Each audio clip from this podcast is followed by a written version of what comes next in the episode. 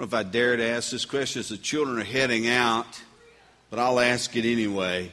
How many really big fans just love the works of William Shakespeare? Okay, one, two, three, four, five, six, seven, eight, nine, ten, eleven. Okay, all right, okay. Um, you're in the minority. I'm sorry. Um, to be honest, I, I, never really got a lot of Shakespeare stuff. Maybe it's maybe it was the the ancient language. Maybe it was the way it was broken up. Maybe I'm just more of a, a prose guy than a poetry guy. But William Shakespeare had some tremendous insight into uh, humanity, into the way we think, the way we act, into uh, a lot of the intricacies of our lives. And as I consider this guy, William Shakespeare, one of the, one of the, one of the, one of the things he wrote that I actually got was Macbeth. I think I understood that pretty much all the way through. And there's a lot of insight. And I want to share just a little bit about what little what he wrote. So if you're not a Shakespeare fan, that's okay. I think you'll you'll get this part. This is what he wrote in Macbeth. Tomorrow and tomorrow and tomorrow creeps this petty pace from day to day to the last syllable of recorded time. And all our yesterdays have lighted fools the way to dusty death. Out, out, brief candle. Life's but a walking shadow, a poor player that struts and frets his hour upon the stage, and then is heard of no more. It is a tale told by an idiot, full of sound and fury, signifying nothing. Listen to what he said life is a passing shadow, a candle that burns out all too quickly, a poor actor's brief appearance on stage quickly forgotten. A fool's story about nothing, but told with loud excitement. Now, some of you thought you were coming to church to actually get picked up and cheered up and encouraged this morning. I'm sorry. Uh, if you were looking for the pep talk, that's certainly not what you've got, at least to, to start off with. And so, would you join your hearts with mine as we pray this morning? Father, pray that you still our hearts and still our minds Allow me, allow us to receive what it is that you want to bring to us.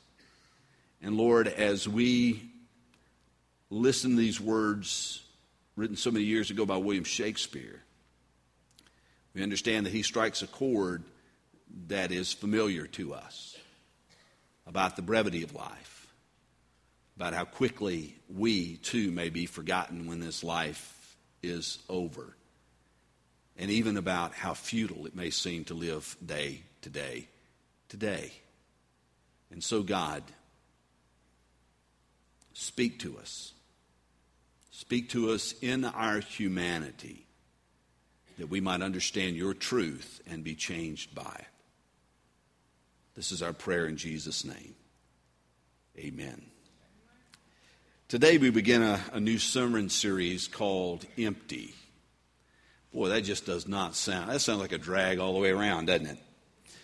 And so, but some of you are thinking, you know, if I just had a little more money, if I just had a nicer house, if I just had a, a better car, if I just had a better job, if I just had a better spouse, if I just had better children, if I just had a better family, father and mother. If I had more and better, then I would be content and fulfilled and happy. But this morning we're going to discover a guy who had been there, done that, got the t shirt, and came out on the other side saying, it doesn't all add up. Once you get to the top, you may not be as satisfied as you think you're going to be. As a matter of fact, a man who had it all could come to the conclusion that he actually had nothing. And so we're going to look in one of those books tucked away in the Old Testament called Ecclesiastes. And you're welcome to turn there if you'd like. I'll give you a heads up on that. We'll be looking there in a few moments. Just uh, start in the middle, kind of in the Psalms, and keep working your way to the right. You'll run into it, I promise. Ecclesiastes, and we'll be looking at these verses in a few moments, but I want to tell you Ecclesiastes was written by a guy who was in, who refers to himself as the teacher or the preacher. It basically means one who's talking to an assembled group. So it'd be very similar to what I'm doing here today. In other words, I'm taking this truth and I'm sharing it with a number of people, and that's what he is doing. This person happened to be uh, I believe most Bible scholars interpret it this way. I certainly do. That this person was actually King Solomon, who penned many of the, the proverbs that we have there. That this was King Solomon. Now, remember about King Solomon. This is key to understanding what we're going to read. King Solomon when God approached him and said, King Solomon, he, well, he said Solomon, he didn't refer to him as king, because anyway, uh, he said, Listen, Solomon, he said, if you'll ask whatever you want, I'll give it to you. And Solomon thought about it, and he could have asked for anything. He could have asked for uh, consolidation of power. He could have asked for greater wealth. He could have asked for a number of things that you and I might think of. You know, hey, give, God, give me the winning lottery number kind of thing. He could have asked for any number of things, but Solomon asked for wisdom. And God was pleased with that choice. And, and, and the Lord said, I'm going to give you the wisdom you're asking for, but because you weren't greedy and wanted all that other stuff, I'm going to give you the power and the money too. In other words, you're getting the whole package because you're wise enough to ask for wisdom. Well, Solomon may be the, the dumbest smart man in Scripture. And we're going to discover why. Because this man who had it all comes to the conclusion that all I've been doing is chasing after the wind. And so, look with me. We're going to break these verses up. Ecclesiastes, we're going to look, uh, we'll start with just the first couple of verses of Ecclesiastes 1. Ecclesiastes 1, verses 1 and 2 say this The words of the teacher, the son of David, king in Jerusalem. And this, this is what he's saying, this is his teaching. Absolute futility, says the teacher. Absolute futility everything is futile. Now, depending on your translation, you may have the word meaningless. Meaningless, meaningless. Everything is meaningless. Or uh, the King James would have vanity of vanities. Um, it's interesting, the, the actual translation of, of this is vapor of vapors which doesn't make a lot of sense to us, but it will when you consider what he's thinking about. Okay, so why is he using this terminology? Vanity of vanities would basically mean a way to say this is the most vain thing imaginable. Just like we use the word King of Kings, which means the greatest king, or Lord of Lords, which means the greatest Lord, or Holy of Holies, which means the most holy of holy places, when he says vanity of vanities, he's saying the, the most vain thing possible. And when he's saying vapor of vapors, he's saying it is the most inconsequential, vaporous, intangible thing imaginable. This is what he's saying about life. Solomon says, look at this. What, what is he saying is futile? Look up here. What does he say? Everything. Everything is futile, meaningless, empty, vaporous.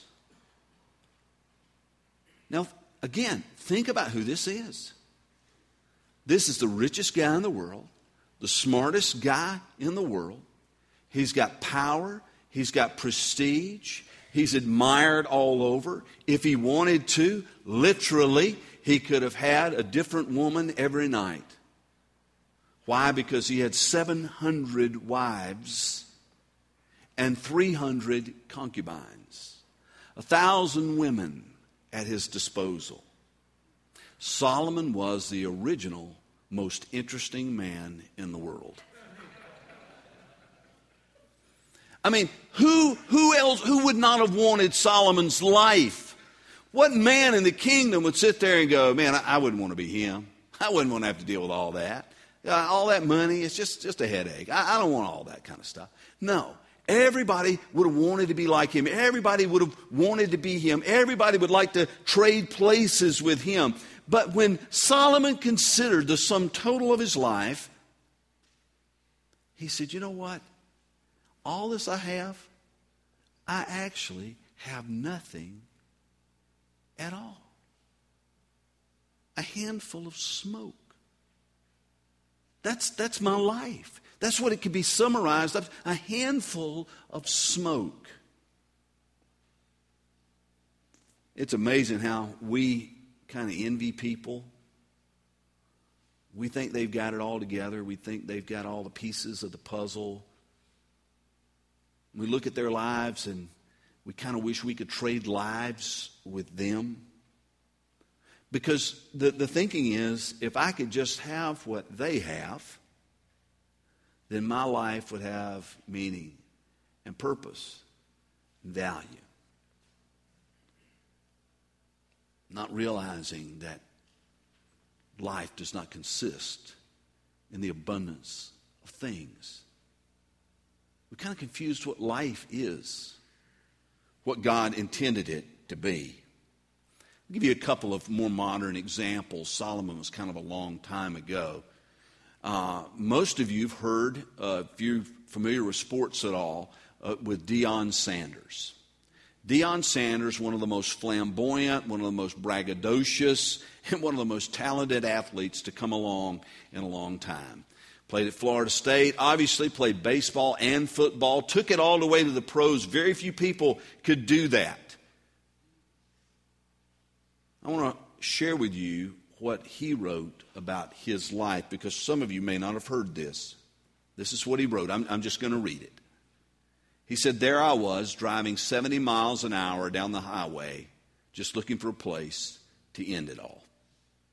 Finally, I yanked the wheel to one side and pulled my car off the road. It skidded to a stop in the loose gravel, sending up a cloud of dust. I hesitated for no more than a second or two, built up my nerve, and then put the accelerator to the floor and shot over the edge of the cliff. How had I come to such a low point in my life? Deion Sanders, prime time, Mr. Millionaire athlete, and all that. I've wondered many times since that fateful day what really brought me to that point. How could I have made it to the top of my game in both baseball and football with so much success, so much money and fame, with commercials and endorsements, with my face all, all over them, running on every channel during the season, and then drive off a cliff like that? What happened to me? I just had the best season of my career. Everything I touched turned to gold, but inside, I was broken and totally defeated. I remember sitting uh, at the back of the practice field one afternoon, away from everybody, and tears were running down my face. I was saying to myself, This is so meaningless. I am so unhappy. We're winning every week and I'm playing great, but I'm not happy. I tried everything parties, women, buying expensive jewelry and gadgets, and nothing helped. There was no peace. I had everything in the, the world has to offer, but no peace, no joy, just emptiness inside. Solomon could have written those same words, could he not? I've got it all. I've got nothing. Well, Deion Sanders may be ancient history for some of you. So let me share with you the words of another superstar athlete who's got it all. A guy named Tom Brady, who's got three Super Bowl rings. He's married to a supermodel. He's basically got the world at his disposal. Tom Brady did an interview on 60 Minutes, and this is what he said. Why do I have three Super Bowl rings and still think there's something greater out there for me? I mean, maybe a lot of people would say, hey, man, that is what it is. I reached my goal, my dream, my life. I think, God, it's got to be more than this. I mean, this isn't, this can't be what it's all cracked up to be. Now, face it, folks, we don't think about those superstar athletes like that. They've got it all. They drive the nice cars. They live in the big houses. They, they, they you know, they, they're marrying supermodels. We're struggling because we got bills that need to be paid next month and we're not quite sure how we're going to get them paid. They don't have to worry about that kind of stuff. They don't have to worry about their doctor's bills. We got to worry about putting gas in the car. They worry about which car I'm going to drive. And so we want to, we would like to swap roles with them. We'd like to trade places with them. But when you dig down deep, when you get under the surface, what you discover is the same thing that Solomon discovered, the same thing that Deion Sanders discovered, the same things that Tom Brady is discovering. And that is, even if I've, the cupboards are full, even if I've got it all, my life can still be empty, empty meaningless, and without purpose. Well, let's go on in this on in this uh, this section of Ecclesiastes, beginning with verse three. Follow along with me. We'll take a big chunk out of it here. What does a man gain for all his efforts that he labors at under the sun? A generation goes and a generation comes, but the earth remains forever. The sun rises and the sun sets. Panting, it returns to its place where it rises gusting to the south, turning to the north, turning, turning goes the wind, and the wind returns in its cycles. All the streams flow to the sea, yet the sea is never full. The streams are flowing to the place where they flow again, flow and flow there again. All things are wearisome. Man is unable to speak. The eye is not satisfied by seeing, or the ear filled with hearing. What has been is what will be, and what has been done is what will be done. There is nothing new under the sun. Can one say any about what can uh, can one say about anything? Look, this is new. It has already existed in the ages before us. There's no remembrance of those who came before, and of those who will come after. There will also be no remembrance by those who follow them. I've told you before, I sometimes go out to cemeteries. I may go to Penfield. I may go out here to Greensboro, and I walk around, and uh, it's a good time of reflection. It's a quiet place. Um, and I go around and I'll, I'll, look at some of the gravestones that are there, and I'll read the names and the birth dates and the, the death dates. And I recognize as I walk around, these are very real people. Many of them live with very real struggles. Some of them were successful, some of them were utter failures in their lives. Some of them had wonderful, obedient children. Some of them had children that are little hellions. You know, it's just all kinds of variety out there. But I recognize this that there are very few fresh flowers. It doesn't matter how much of a big shot that person may have been in life, how large their gravestone may be. By and large, they're pretty much forgotten. Dead and buried. Long gone. And when we look at life like that, sometimes it can punch us in the gut. I'm working so hard. I'm doing so much. I'm striving and striving and striving and striving. And maybe my children will remember me. And maybe my grandchildren will remember me. But there's going to come a generation that doesn't give one thought to me. That was Solomon's conclusion. As he looked at life and this constant twirling and twirling, this merry-go-round that just keeps going round and round and round and round. Some of you know this grind not on a generational scale, some of you know this grind on a personal scale. I mean, you really get pumped up because it's hump day. I mean, you're going around everybody in your office, everybody where you work, you're telling them, oh man, this Wednesday, the week's half over. Man, this is awesome. And then as you, you ease in there, you're, you're singing, thank God it's Friday. I mean, you're really, you're glad it's Friday. The day's going to be over. Weekend's going to be on you. Man, I'm so looking forward to this. Been such a long week. And guess what? By the time you turn around, the alarm clock's going off on Monday again. And it's time to hop back on the merry-go-round. That's the grind of life. These, these things just keep cycling, cycling, cycling, cycling. Some of you are like, man, can we just end it all? This is awful. Well, let's keep going because I think there's something here for us to take away.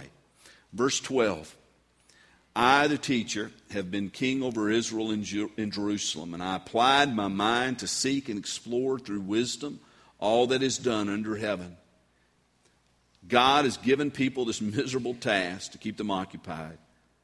I've seen all the things that are done under the sun and have found everything to be futile, a pursuit of the wind. He sums it up. I've seen it all. I've done it all. And it's like chasing the wind. That's the grand conclusion.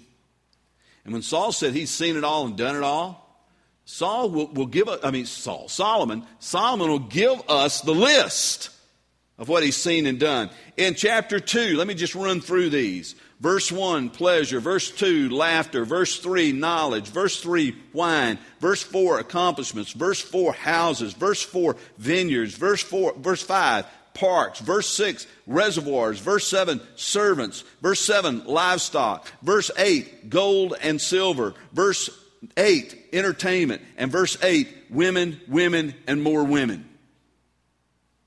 That's the list. So when he says, hey, listen, I've done it all, I've seen it all, he's telling the truth. He's been there. And here's a summary. After that list, here's a summary Ecclesiastes chapter 2, verses 10 and 11. All that my eyes had desired, I did not deny them. I did not refuse myself any pleasure, for I took pleasure in all my struggles. This was my reward for all my struggles.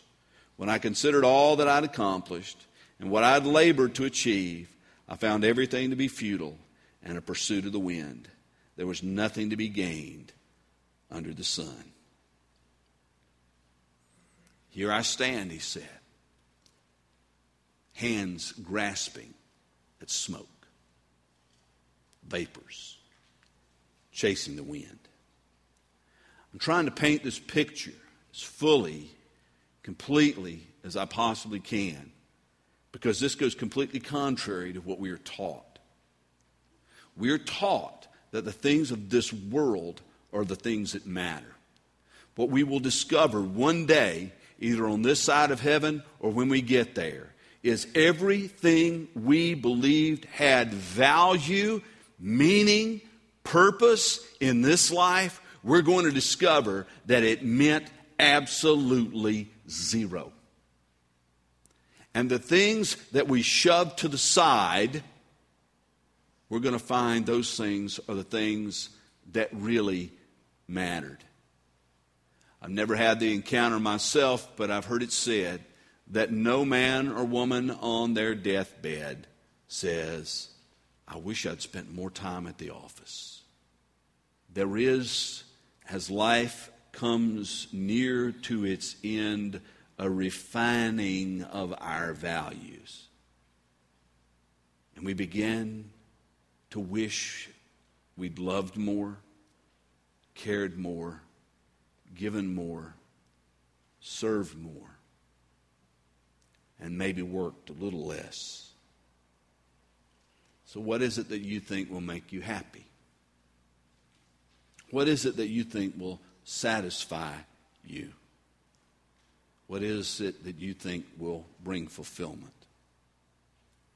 In other words, what are you chasing after? If you're chasing after money or power or prestige or position, you're going to find that it's an empty pursuit. Eventually, it's an empty pursuit. Oh, it, it has its pleasures for now, it has its fulfillment for now but ultimately it's an empty pursuit. And so let's gain a little perspective from another guy who had achieved a good bit in his life. His name is Paul. And he wrote this to the church in Philippi. But everything that was of gain to me, I've considered to be lost because of Christ. More than that, I consider everything to be a loss in view of the surpassing value of knowing Christ Jesus my Lord, Because of him I have suffered the loss of all things and consider them filth, so that I may gain Christ and be found in him, not having a righteousness of my own from the law, but one that is through faith in Christ, the righteousness from God based on faith. My goal, my goal, my goal is to know him and the power of his resurrection and the fellowship of his sufferings, being conformed to his death, assuming that I will somehow reach the resurrection from among the dead. Not that I've already reached that goal or I'm already fully mature. I'll make every effort to take hold of it because I've also been taken hold of by Christ Jesus. Brothers, I do not consider myself to have taken hold of it, but one thing I do. Forgetting what is behind and reaching forward to what is ahead, I pursue as my goal the prize promised by God's heavenly calling in Christ Jesus. Therefore, all who are mature should think this way. And if you think differently about anything, God will reveal this to you also. Everything we think is something is nothing. Chasing after the wind. The question we wrestle with this morning is what is it that I'm chasing after? We can chase after the stuff of this world and the pleasures of this world and find ourselves with empty hands. Or we can run hard after Christ, chasing the righteousness that is in Him pursuing Him with diligence and purpose, and find that in the end, we run into His arms and discover He's everything we ever needed.